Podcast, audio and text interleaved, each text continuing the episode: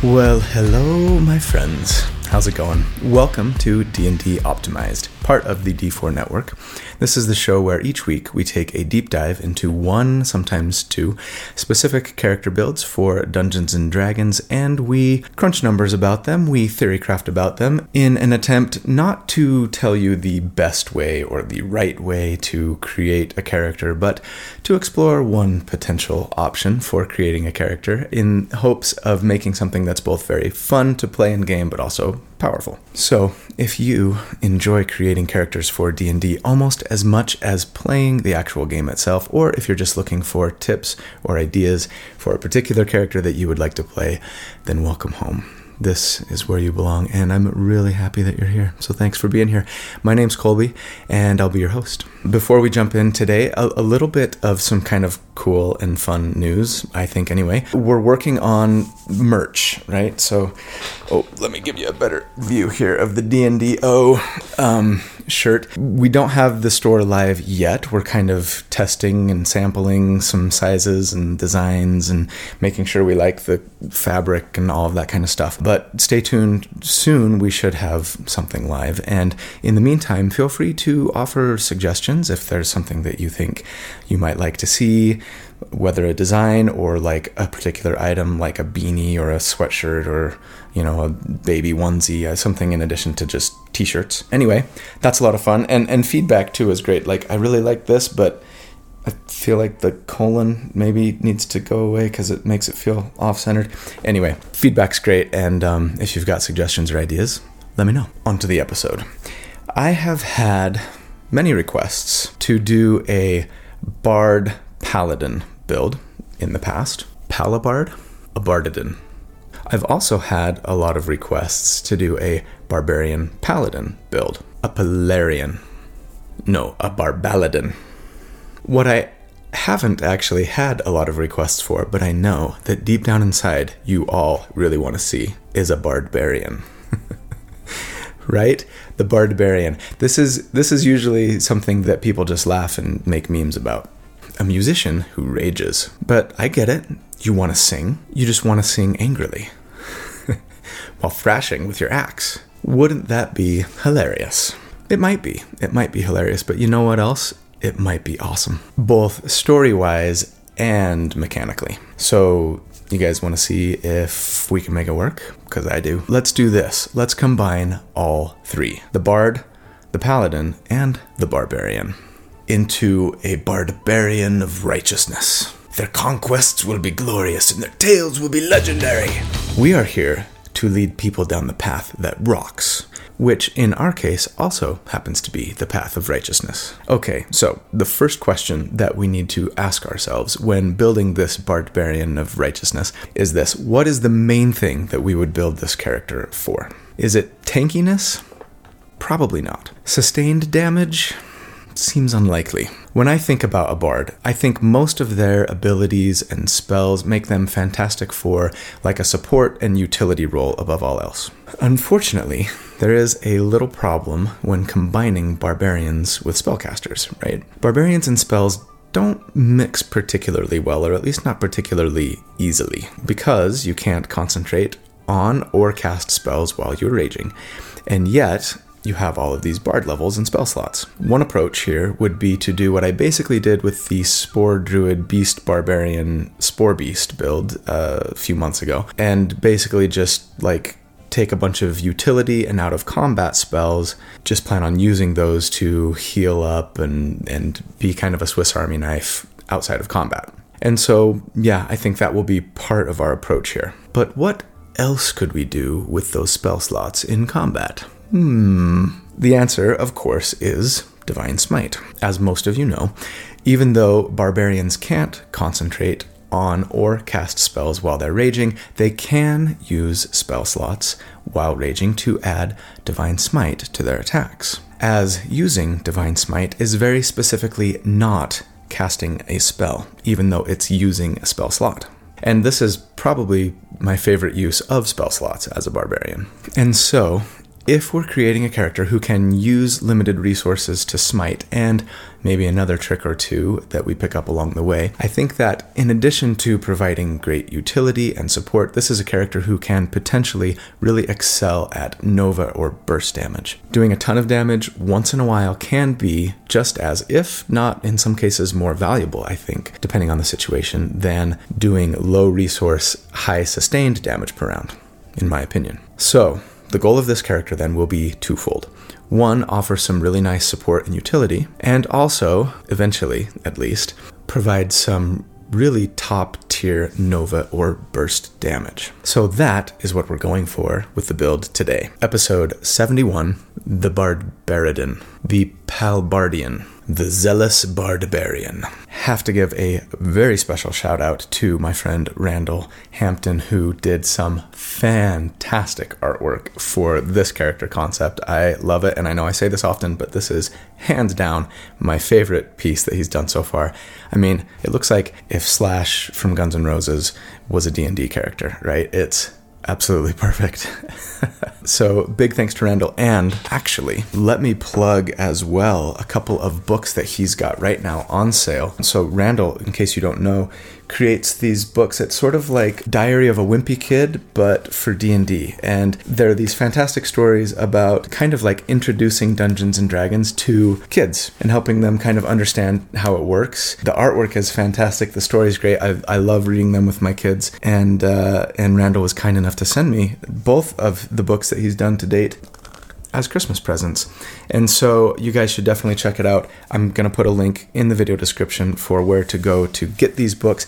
They're on sale right now, only $25 for the pair of them. So support Randall. He's a great artist and a good friend. Get your kids or your nieces or nephews or neighbor kids or neighbor friends a couple of books that I think they will really enjoy. Also, before we jump into the build, I need to give a shout out to the sponsor for this week's video, Son of Oak Game Studios tabletop role playing game City of Mist. They sponsored a video a couple of weeks ago. You guys, this RPG looks pretty fantastic. If you love tabletop role playing games, but you think maybe once in a while you might want to take a little break from D&D, you ought to check out City of Mist. It's a really cool game world and concept. It's basically Dungeons and Dragons meets a modern day setting with a healthy heap of noir and sort of a detective comic feel to it, reminiscent, like I've said before, of like American Gods by Neil Gaiman to me, or especially maybe the Dresden Files series of books by Jim Butcher. It's a little bit D and D. It's maybe a little bit cyberpunk. And this week, Son of Oak actually was kind enough to send me a big box of stuff so that I can actually show you guys some of the content. And and and this is my first unboxing that I've ever done. So I think I'm probably doing it wrong. I'm not sure. I, I probably should have opened this before and then like pretended that I was opening it for the first time on camera, but I'm actually just opening it for the first time on camera. Maybe that's a rookie mistake. But let's check out what they sent. Okay, let me put this down. All right, so we've got the starter box. Nice. Ooh. Oh, wow. Like a bunch of awesome maps.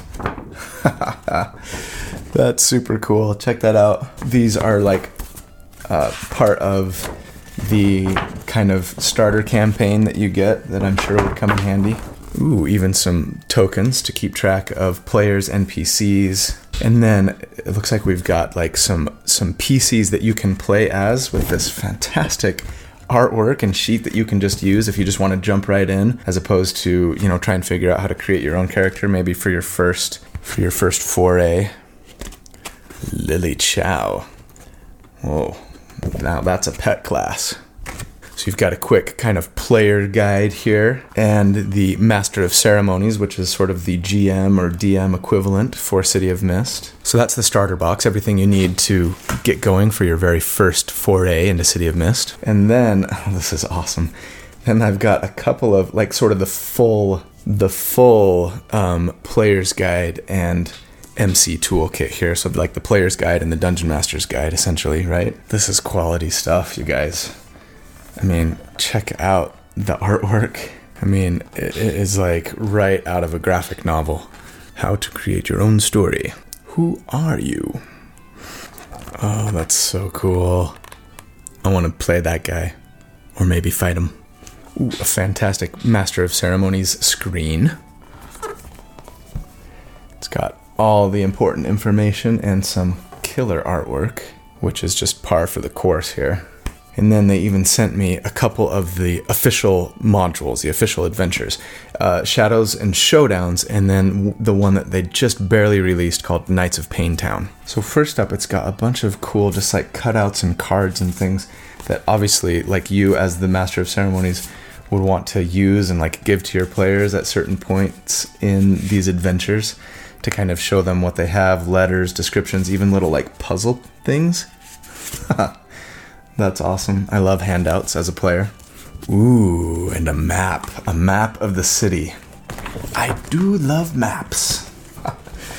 oh, check that out. That is massive. Lakeside Drive, La Colonia de Sombras, Chinatown, Little Italy, White Cliff, Old Quarter. And then Shadows and Showdowns. I mean, this thing's 300 pages long, you guys. It looks pretty legit. Filled with story, characters, plot hooks, locations, magic items, monsters, NPCs, and as always, amazing artwork. And then Nights of Payne Town, the brand new one, where the streets bleed neon. You've got your hooks, you've got your steel jawed acrobats, you've got your zombies. Man, this is, I mean, if it wasn't apparent from my previous endorsement. They spared no expense on this stuff. It is incredibly high quality and it looks amazing. I can't wait to dive into this even more. So, huge thanks to Son of Oak Game Studios. I hope you guys will check them out. Again, make sure you look in the video description for a link on how to get to all things City of Mist. Please do use the link that way they know that you heard about them from me. Give it a try. Spend some time over the over the holiday break to learn a new game system. Try it out. I think that's what I'm going to do as soon as I get some time off. All right, let's jump into the build. At level one for your class, you know what? I agonized over the class and level progression for this character for literally hours, more than I've done for a build in a really long time. You guys would laugh if you knew how much time I spent going back and forth and back and forth here. I basically wrote like two complete scripts for this build, not knowing which one I was going to end up using until at the last minute. Here are the challenges. First off, I knew that as a melee character, I wanted to get extra attack. For a Barbarian, that meant I either needed to go Barbarian 5 or Bard 6, ideally as quickly as possible. Now, as a character who was focused on burst damage, who was planning on building around Smite, among other things, eventually, there was a very clear and obvious incentive to try and get that extra attack feature from Bard levels. Because, as most of you know, when you're building a character around smiting for burst damage, there is a clear advantage to getting a lot of levels in a full caster class for quicker and better spell slot progression. The more spell slots you have, the more often you can smite. The higher level the spell slots, the bigger your smites are. And thus, I knew that I was going to tr- be trying to get as many bard levels as possible, especially because we're building a barbarian. So it made the most sense to me to pick up that extra attack feature from bard levels as opposed to barbarian. Add to that the fact that in my opinion, as much as I love barbarians and I do, they are one of the most front-loaded classes in all of D&D 5th edition, meaning most of the best features that you get from the class I think come at very early levels. And after those first few levels of barbarian, the features that you pick up generally speaking aren't quite as amazing and thus it might not behoove us to invest a bunch of levels in Barbarian, mechanically speaking, anyway. And so it seemed to me like the best choice for this character was to try to get to Bard 6 as quickly as I can. So we're starting with Bard, right? Not so fast.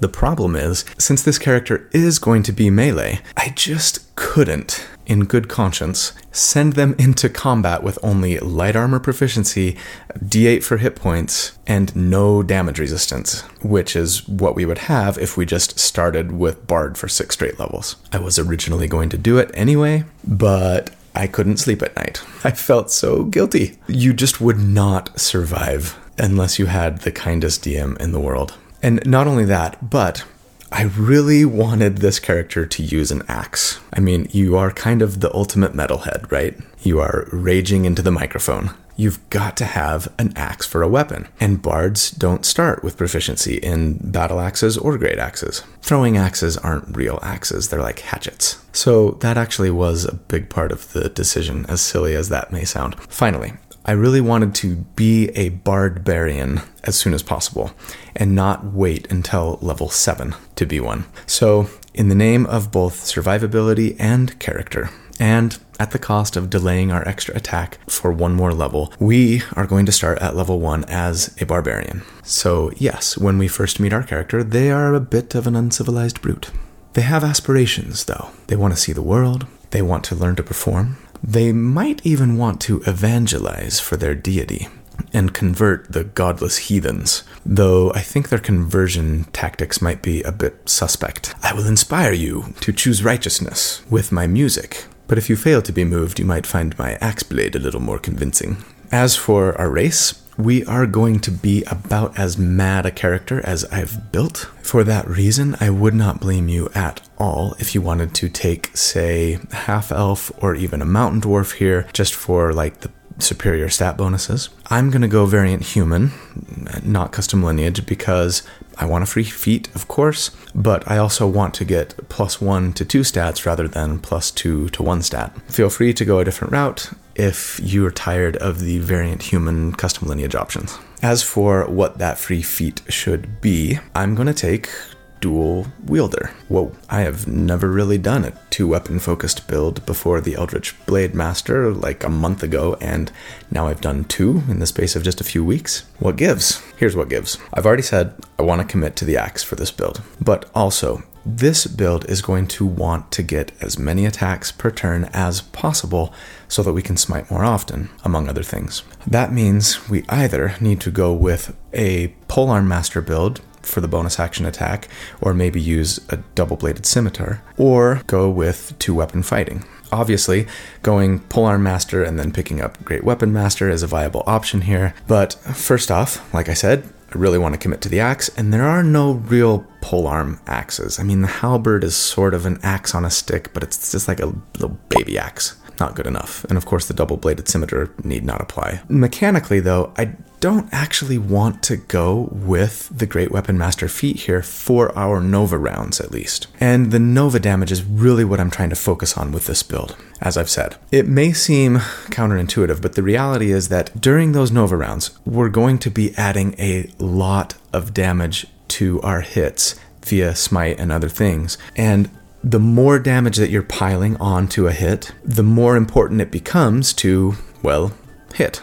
So even though the plus 10 damage that we get from Great Weapon Master is fantastic, that minus 5 to hit penalty when you turn it on is really detrimental during our Nova rounds. You would actually be like turning off the Great Weapon Master feature at very low enemy armor classes. I'm talking like 13, 14, which is basically going to be almost all the time. Again, at least during the Nova round. And so, if we're not going to be taking the Great Weapon Master feat, then there's not a real numerical advantage to going Polearm Master over, say, Dual Wielder. If we're going to be taking the two weapon fighting style, which we will be, spoiler, spoiler alert. alert. And so, if one method lets us dual wield battle axes instead of a little baby axe on a stick, then I think the more metal option is definitely to go double battle axes. It's like now we have our main axe for, you know, welcome to the jungle, but every once in a while we can pull out our acoustic axe when we want to do patience. And also, of course, dual wielder gives us a nice little plus one to our armor class if we're wielding a weapon in each hand. And as we will see, our armor class is not going to be great, so that little plus one bonus will be welcome. As for our ability scores, I'm assuming as always that we are using the point buy method, and so I'm going to recommend taking a 15 strength with a plus one there from variant human, a 15 charisma with a plus one there, and then a 14 constitution and a 10 dexterity. So, yes, we're going to be a medium armor wearer with a plus zero to our dex. I know, it hurts. We could take a lower charisma score to maybe bump our survivability, but I really want to commit to the bard aspect of this character here. I want to be a good performer, even if it makes me more squishy. You do what you gotta do. We could also, of course, swap those constitution and dexterity scores if we want to get a higher armor class at the cost of our hit points, but I'll talk about why I think a better constitution score is more important in just a second. As for equipment, I'm going to recommend the gold buy option and then purchase some scale mail, two battle axes, and of course, an instrument that's not an axe, and whatever other necessities you may have. And then, as a barbarian at level 1, we get Rage, and any good metalhead knows the value of raging. So, twice per day, as a bonus action, we can go into a rage, which means that so long as we either take damage or make an attack every turn, for one minute we will have advantage on our strength checks and strength saving throws, add two damage to our strength based melee weapon attacks, and have resistance to bludgeoning piercing, and slashing damage. And as I will always remind everyone, most of the damage that we will be taking throughout our character's career at most tables and most D&D campaigns is going to come in the form of bludgeoning, piercing, and slashing damage. So this means that we will be taking half damage on most of the damage that we'll be subject to, and that's just really, really great, and it's why I value a high constitution score here over dexterity. Our armor class, frankly, is never going to be amazing, and eventually our enemies are even going to have advantage against us when they're attacking us. So the truth is that we're just going to be getting hit a lot, regardless of whether our AC was too higher or not. But every single hit point for us is almost like having two hit points compared to our non raging companions. So I'm going to prioritize a higher constitution score. And then also, as a barbarian at level 1, we get unarmored defense, which tells us that our armor class is equivalent to our dexterity modifier plus our constitution modifier if we're not wearing armor but maybe on some other character. We are not going naked. We're better off with scale mail. We're sitting then now at a 15 armor class with the dual wielder feat. Again, not fantastic, but at least we have rage to help us shrug off most of that damage. All right, at level 2, we are going to be a bard level 1. Like I said, if I'm going to build a barbarian, I want to be a barbarian as soon as possible and not delay bard levels for this character. And there are mechanical reasons as well, like I said, though we don't really get to enjoy most of those until several levels from now, at least damage wise. Now, if you wanted to go barbarian 2 here for reckless attack, I wouldn't blame you, but we are putting off extra attack too long for my taste as is. So I'm just going to start into bard levels now. So, yes, you have begun your musical journey. You're probably playing in the seediest taverns because they're the only ones desperate enough for your inexperienced talent. Or maybe you're even just a busker at this point, playing on the street corners, not for filthy gold or lucre, but to spread the important word of your deity. So, as a bard, one, we get, of course, bardic inspiration. So, right from the get go, you have found that you have a gift to inspire others with your zeal and conviction. Charisma modifier times per day, which is three for us now. You can, as a bonus action, give bardic inspiration to an ally. It lasts for 10 minutes and lets them roll an extra d6 for now, that'll scale later, uh, to one ability check, attack roll, or saving throw. And then, of course, we get spells as a bard one. And you're going to hear this a lot from me for this character, but since barbarians, again, cannot concentrate on spells or cast spells while raging, you're going to want to focus, I think, on spells that have sort of out of combat utility and support function for the most part, especially grabbing rituals when you can, because bards are ritual casters. So I'm going to say pick your favorites. Mine would be things like mending and message for cantrips, prestidigitation, of course. You got to have lasers during your performance, right? And then, you know, things like cure wounds, feather fall, detect magic, identify, speak with animals, maybe even, etc. for your first level spells. At level 3, we're going to be a bard 2. Yeah, we're going to stay with bard levels here for some time as our character seeks to hone their performance and persuasion skills to most effectively follow the path that rocks. So, as a Bard 2, we get Jack of all trades, that quintessential Bard feature. Jack of all trades lets you add half of your proficiency bonus to any ability check where you are not adding your proficiency bonus already. As many of you have pointed out to me in the past, this includes your initiative bonus, don't forget that, uh, which is always really nice, especially with our lowly dexterity modifier. And then doubling down on our this character character brings a lot of utility and support outside of combat theme, we get Song of Rest here as well.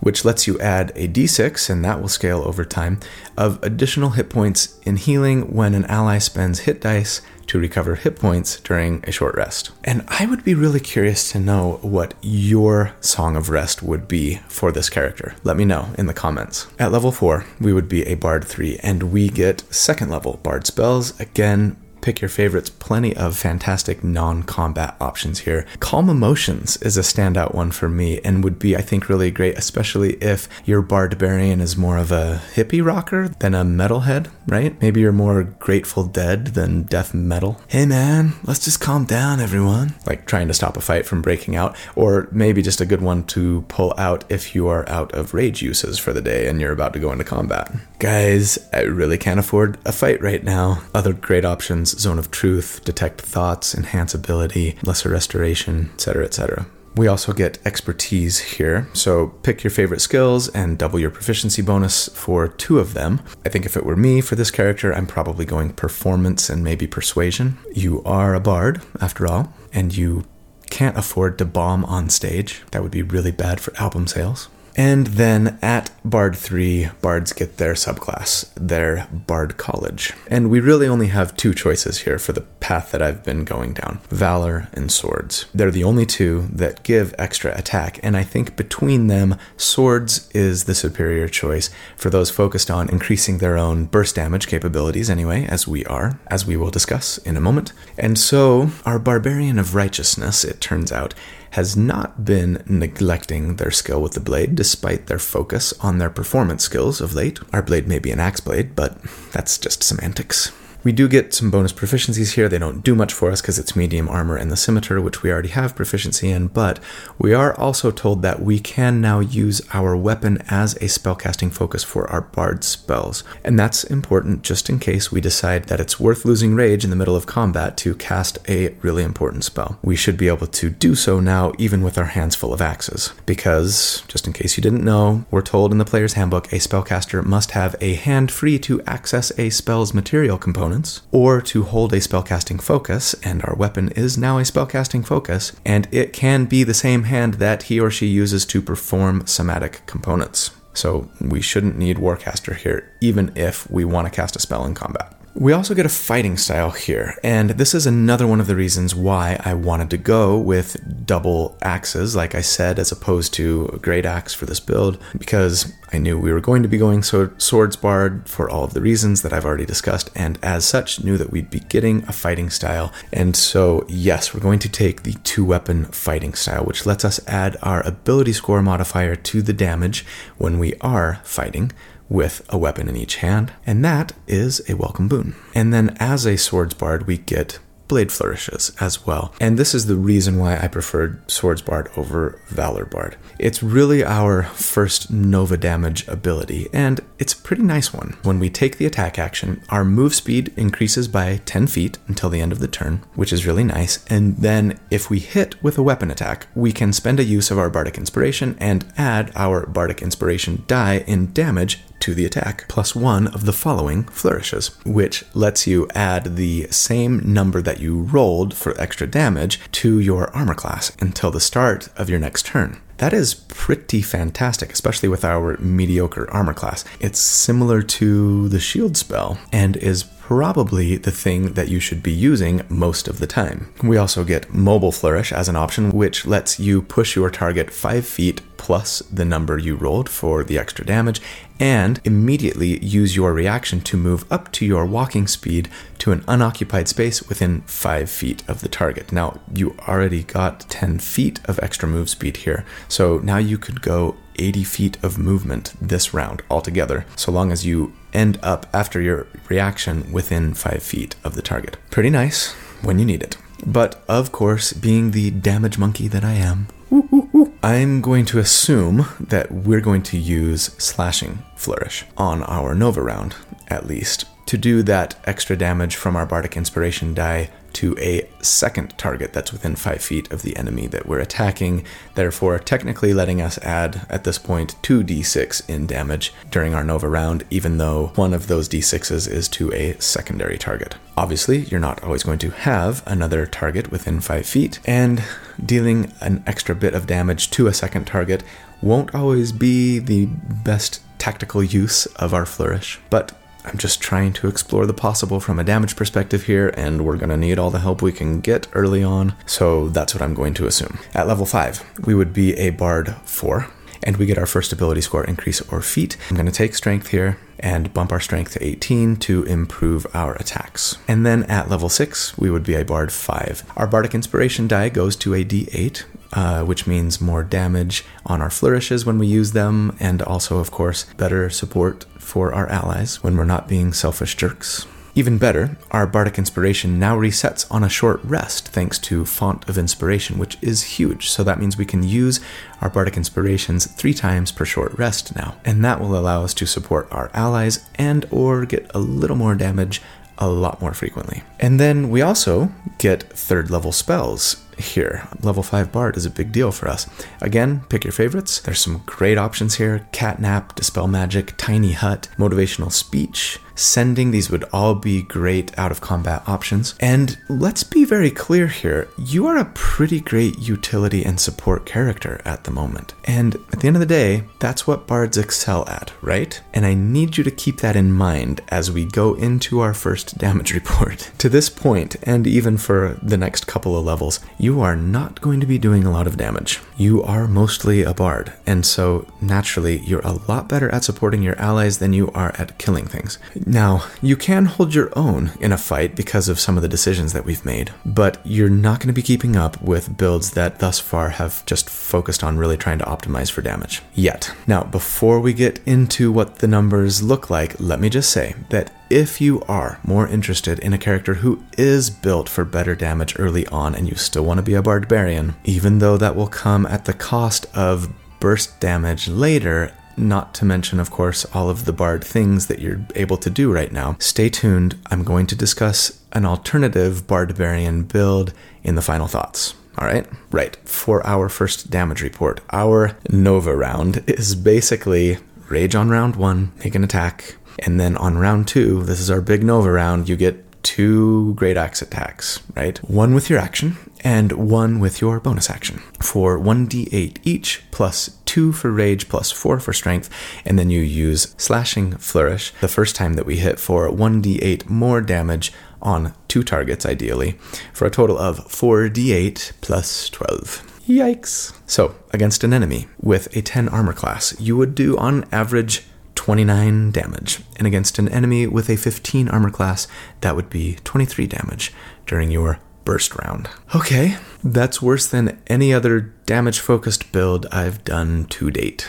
at this level. But again, we are not really built for damage yet. We're built for Bard, and we're a decent little Bard. So rest assured that the value that you bring to your party is still very high, and just trust me, it is going to get a lot better pretty quickly here. So hang on. At level 7, we would be a Bard 6, and finally, we get extra attack. Oh, this build would have been a lot less painful if we could have just gotten that at level 5, like most martials, but we are happy to get it here finally. Oh, and we also get um, one of the crappier bard features here as well Counter Charm. As an action, you can start a performance that lasts until the end of your next turn, and during that time, you and your allies within 30 feet who can hear you have advantage on saves against being frightened or charmed. That's a pretty steep cost to pay. I mean, once in a while, I can see this being useful, but I think that most of the time the cost probably outweighs the benefit here. At level 8, at this point in our character's career, I think they realize that their focus on performance has perhaps distanced them somewhat from the deity whose truth they have been trying to proclaim. They might feel a pull to dedicate themselves a little more fully to their devotion and religion, to see if they can't rekindle some additional zeal within themselves and draw upon that deity's power with greater strength. So, whatever your reasons, we're going to take some paladin levels now. So, as a paladin, at level 1, we get Divine Sense, which allows us to sense the presence of undead, celestials, and fiends within 60 feet, not behind total cover. Charisma modifier times per day. Situationally, kind of useful once in a while. And then we get Lay on Hands, further adding to our support capabilities. We get 5 points per paladin level per day that we can use to heal, 1 hit point per point spent, or 5 Lay on Hands points to cure a disease or a poison. And then at level 9, we're a paladin 2, and finally, this is where our Nova damage really skyrockets. As a paladin at level 2, we get a fighting style. I think I'd probably go defense here to just to add plus 1 to our armor class. It's not going to help a ton, but it will help a little and we could use whatever help we can get. That said, if you wanted to lean even further into your support capabilities, interception would be a nice way to reduce damage dealt to a nearby ally with your reaction. We also get paladin spells here, and as with bard spells, there aren't really any that I'm going to plan on using in combat, at least during our Nova round, so there are some okay utility things here for paladins like purify food and drink or ceremony. Pick your favorites. And then, of course, the main reason that we're here, we finally get Divine Smite. And at this point in our character's career, everything changes. We go from being basically a support focused character who can mix it up in melee a bit to suddenly a zealot of holy destruction. And if I were playing this building game, I would really want this moment to be like a big story beat moment for my character. So talk it over with your DM. All of a sudden, you discover either some well of power within yourself or have some kind of epiphany or breakthrough, or you tap into the divine power in a major way. Maybe you have your first single to hit number one on the charts. I don't know. But all of a sudden, when you hit with a melee attack, you can add 2d8 of radiant damage to the attack, and that scales by 1d8 per spell level, capping at 5d8 with a fourth level spell slot spent. And here's the thing because we put priority on Bard for all those levels, because we paid our dues, striving to make everyone around us better. By the time we get to this point in our career, we suddenly have, thanks to multiclassing, the spell slots of a seventh level full caster, meaning that yes, we now have a fourth level spell slot and three third level spell slots, and our Nova damage just goes bonkers. It's funny because usually when I'm adding smite to a character for Nova damage, I tend to pick it up fairly early in the character's career and then kind of grow into it slowly with more spell slot levels. This is the first time I've ever just gone from 0 to 100 like this with a character, and it's kind of fun, and I would really love to see that transition in game. So let's talk about what that looks like with another damage report. At this point, we are now making three attacks with our battle axes instead of two adding our strength and our rage bonuses to the attacks, and then during our Nova round, adding our slashing flourish to one of those attacks. And then now, if we wanted, we could also add 5d8 to one of the attacks and 4d8 to the other two, thanks to Smite. And so, against an enemy with a 10 armor class, we would do 99 damage on average. And against an enemy with a 16 armor class, we would do 71 damage on average. So we've basically quadrupled our damage during our Nova round with just three little character levels. That feels pretty amazing, and it takes us from worst of all time to like middle of the pack when compared to other tier 2 Nova builds.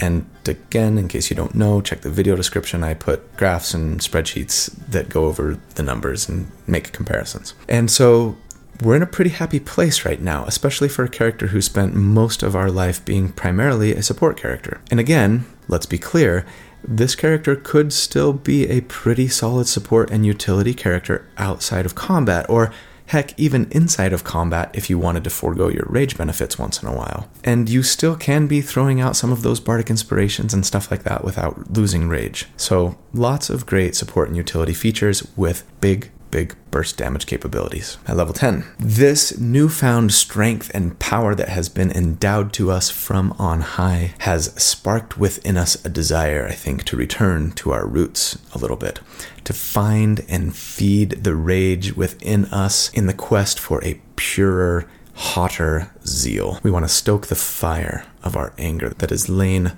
largely dormant for too long. And so it's time to return to the barbarian path for a bit to re engage with our primal fury. We're going barbarian 2 here, and as such, we would get danger sense. That gives us advantage on dexterity saving throws versus things we can see, like traps or spells. It would be a little more useful if we had a higher dexterity modifier, but it will help us succeed once in a while when we would have failed otherwise, so that's nice. And then we get the very important feature reckless attack, which tells us that when we make our first attack on our turn, we can decide to attack recklessly, thereby getting advantage on all attacks made during this turn, so not on opportunity attacks for example, as that's not on your turn, but at the very expensive cost of granting your enemies advantage on their attacks against you until your next turn. That's a pretty steep price, but raging zealots of righteous destruction don't really care that much for their own well-being, right? Any sacrifice in Tempus's name is a blessing and an honor to make. This is one of, if not the easiest ways for any character in D&D to get advantage. It was a shame to put it off this long, but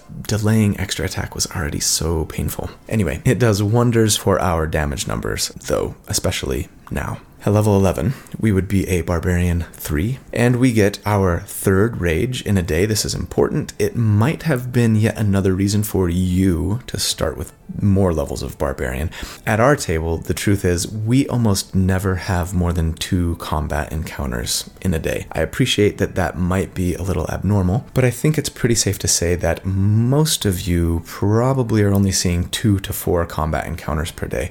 So if you tend to be in the three to four per day range, going Barbarian three before anything might be even more advisable for you. But then we also here get our barbarian subclass, our primal path. And we, of course, if you haven't guessed it yet, are going with the path of the zealot. I think it fits perfectly for the theme that we've gone for thus far, with our paladin levels especially. And it's probably my favorite barbarian subclass, I think. I also really love Ancestral Guardian, but I also really like to tank, so anyway, Here's a snippet of what we read about the Zealot Barbarian. Some deities inspire their followers to pitch themselves into a ferocious battle fury. These barbarians are zealots, warriors who channel their rage into powerful displays of divine power. Perfect. So, as a zealot barbarian, we get divine fury, which tells us that while you're raging, the first creature you hit on each of your turns takes an extra 1d6 plus half your barbarian levels, so 1, in damage. You choose if it's radiant damage or necrotic damage when you gain this feature, so choose wisely. Probably want to go radiant, I think, but maybe you'll want to hedge your bets and go necrotic since Divine Smite is radiant damage. Anyway, that's a nice little damage bump for us. And then we also get Warrior of the Gods, which, as much as I love more damage, this might actually be my favorite feature of the Zealot, and probably because I very often play my character like throwing caution to the wind and maybe a little bit of a glass cannon, so it's so perfect for what this character embodies, I think. If a spell brings you back to life, not to undeath, but actual life. So, revivify, for example. The caster doesn't need material components, which is fantastic because those spells always have very expensive material components, diamonds typically, which are consumed in the casting of the spell. So now it's like you are bound for glorious battle whether in this life or the next, and your soul is happy to flow from one realm to the next so long as you can fight. As long as you have someone in your party with Revivify or something better and a spell slot to cast it with, you truly do not fear death, for it holds very little power over you. At level 12, we're going to be fighter 1. You knew I was going this route, right? Of course you did. Now, you don't have to do this. You might want to just go back to Bard levels now, I think. But with as much time as we have been playing, focused mostly on support, we've got the burst damage bit in our teeth, and it's very hard to let go. We still have some ground to make up, numbers wise. As a fighter, level 1, we get Second Wind, which lets us, as a bonus action, once per short rest, recover hit points equivalent to a d10 plus our fighter level. That's really nice, especially for those of us who have resistance to most of the damage that we're going to be taking. And then we also get a fighting style. Three fighting styles on one character? Eesh. I would probably take Superior Technique here. It lets us learn one Battlemaster maneuver and then get one d6 superiority die per short rest to fuel that maneuver with. Precision attack would probably be really good to make sure that we landed a big hit during our Nova round, but I think for me, I'm probably going to go menacing attack especially for this build. So, with Menacing Attack, you would add the superiority die in damage when you hit and then the target has to make a wisdom saving throw, or they are frightened of you until the end of your next turn. And I just think that this character would be like one of the scariest things on the planet when they had their rage up and they were in full Nova mode. I mean, you saw that picture by Randall, right? Freaky. And I love the added flavor of striking fear into your target's heart. The only thing scarier than death metal is righteous death metal. And then at level 13, we would be a fighter 2 and we get action surge. So, yes, now once per short rest, we get to take two actions on a turn, and that means two more rage fueled, smite fueled attacks should we choose to use them. And so, it's time for another damage report at level 13. And now for our Nova round, we would be throwing down the same three attacks as last time with the same smites and the same flourish, but this time with advantage, thanks to Reckless Attack, and we would also be adding 1d6 plus 1 in damage from Divine Fury and 1d6 in damage from our Menacing Attack to the first attack that we land. But then, in addition, we would Action Surge and get two more attacks with a third level and a second level smite, respectively, if we wanted to burn all of that in one round. As always, I'm not necessarily saying that we should, but exploring the possible, and thus, if we did, against an enemy with a 10 armor class, we would do, on average, 172 damage, and against an enemy with a 17 armor class, it would be 155 damage. Almost double last time, which was quadruple the time before. And so at this point, we are like at the top of the class compared to other tier 2 Nova damage builds at this level. Woohoo! I don't think a metalhead barbarian would say woohoo. All right, coming down the home stretch at level 14, our zealous barbarian is now at the pinnacle of their glory. They have been honing their craft, melding a perfect harmony of martial prowess, righteous fervor, and skilled musicianship. I think it's time to go back to Bard here to finish our career in pursuit of performance perfection. How's that for some alliteration? And so, we would be a Bard 7, and we get fourth level Bard spells. Pick your favorites, as always, focusing on out of combat options or non concentration options, things like Dimension Door, freedom of movement, greater invisibility, I think, non combat polymorph. Uh, or maybe even locate creature, all great choices among others. At level 15, we would be a Bard 8, and we finally get another ability score increase or feat. I want to bump our strength and take it to 20. Can't believe it took us this long. Who am I kidding? We're a bard barbarian with fighter and paladin dips. Of course, it took us this long.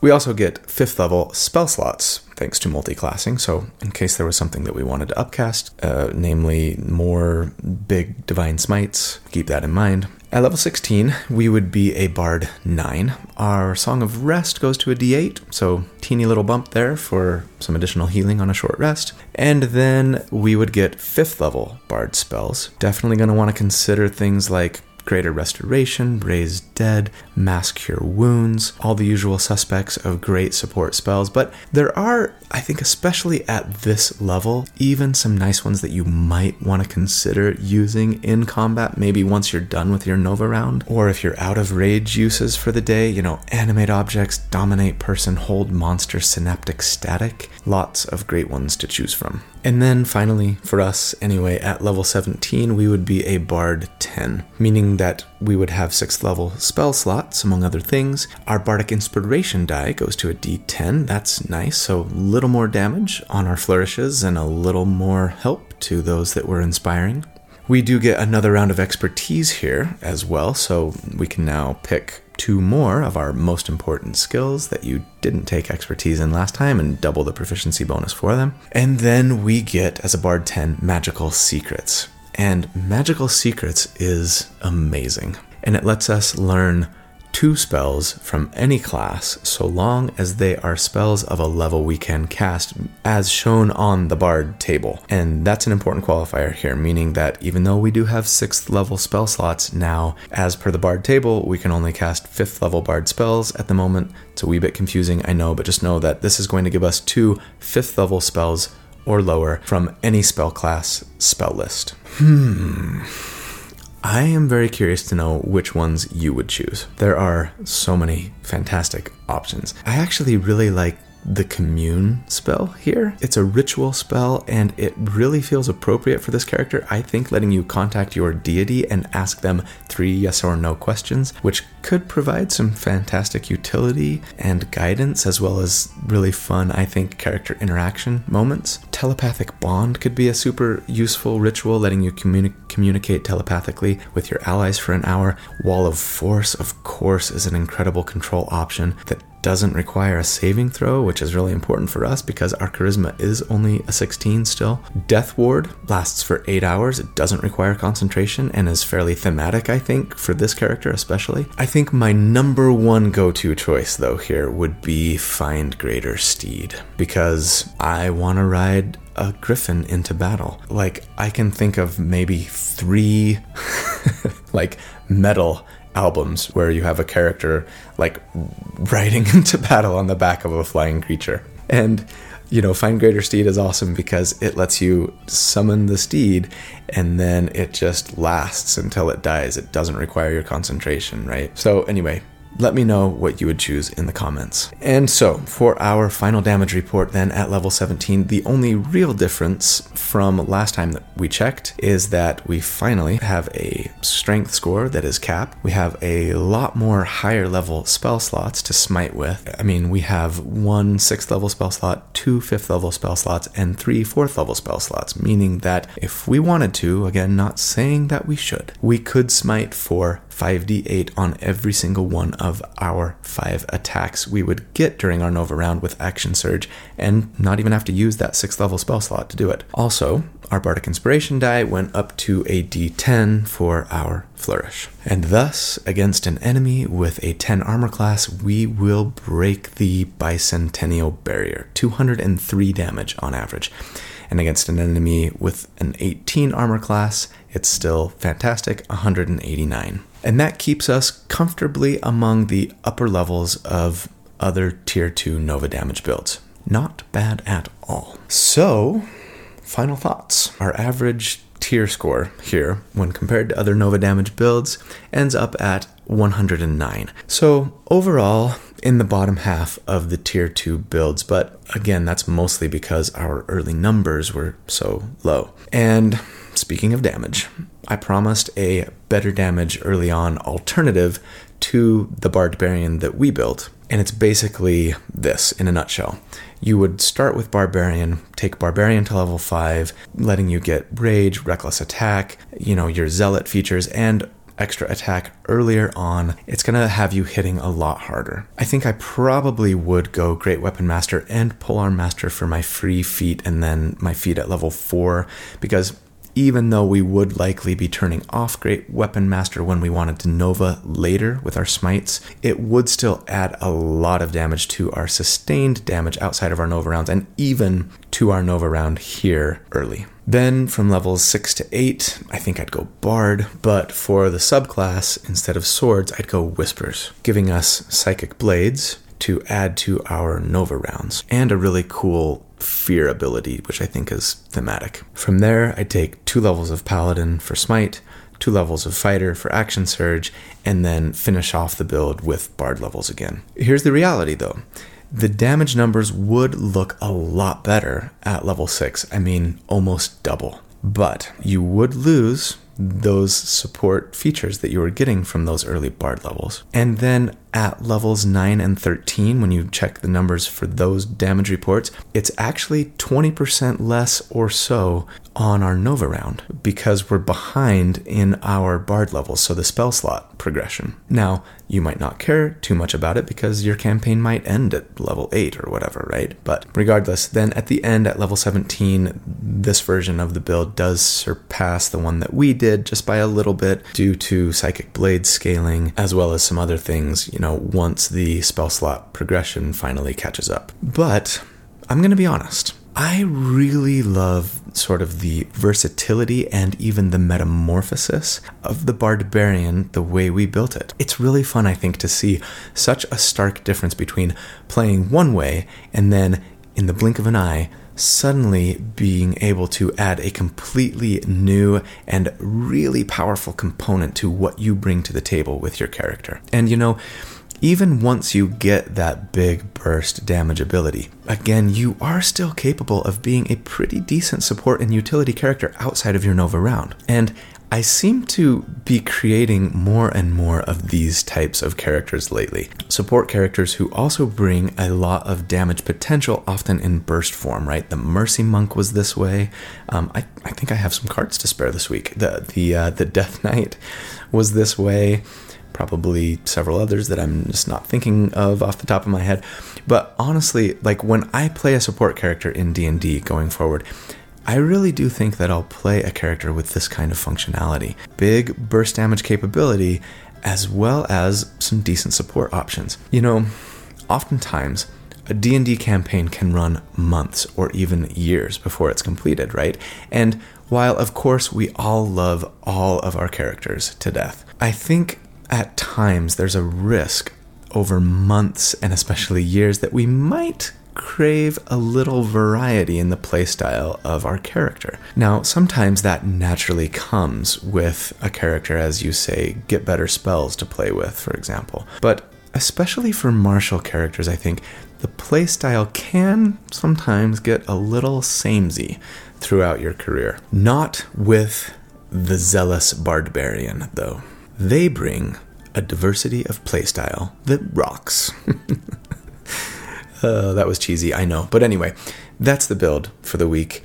I hope you guys enjoyed it. I certainly had a blast creating it, even though it took me forever to figure out how I wanted to build it. I love you guys. You're so fantastic. Thank you so much for all of your support. I hope I hope you will like the video and subscribe to the channel if you're not and even consider joining as a member. But more importantly, I hope you have a fantastic day. I hope you have a fantastic week, and I hope to see you again very soon.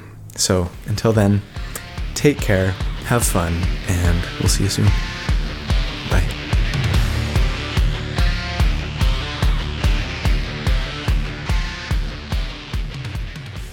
Ah! What happened to my hair? Did I join the military or something? La la la la la la la. La la la la la la la. Watermelon, watermelon, watermelon. Maybe somebody gave me a better suggestion on Discord. Hurry, check. Nope. No better suggestions. Waiting for Vizzini. You surely are a meanie.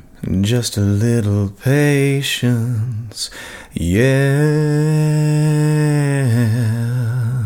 You can add 2d8 of rate. I've been walking the streets at night. I'm only gonna get one more ability score increase with this character. Welcome to the jungle. We got fun and games. And add our bardic inspiration die in damage to the attack. Whoa. great axe attacks. Say that five, five times fast. Great axe attacks. Great axe attacks. Great axe. Can't do it. I burped my way out of my train of thought.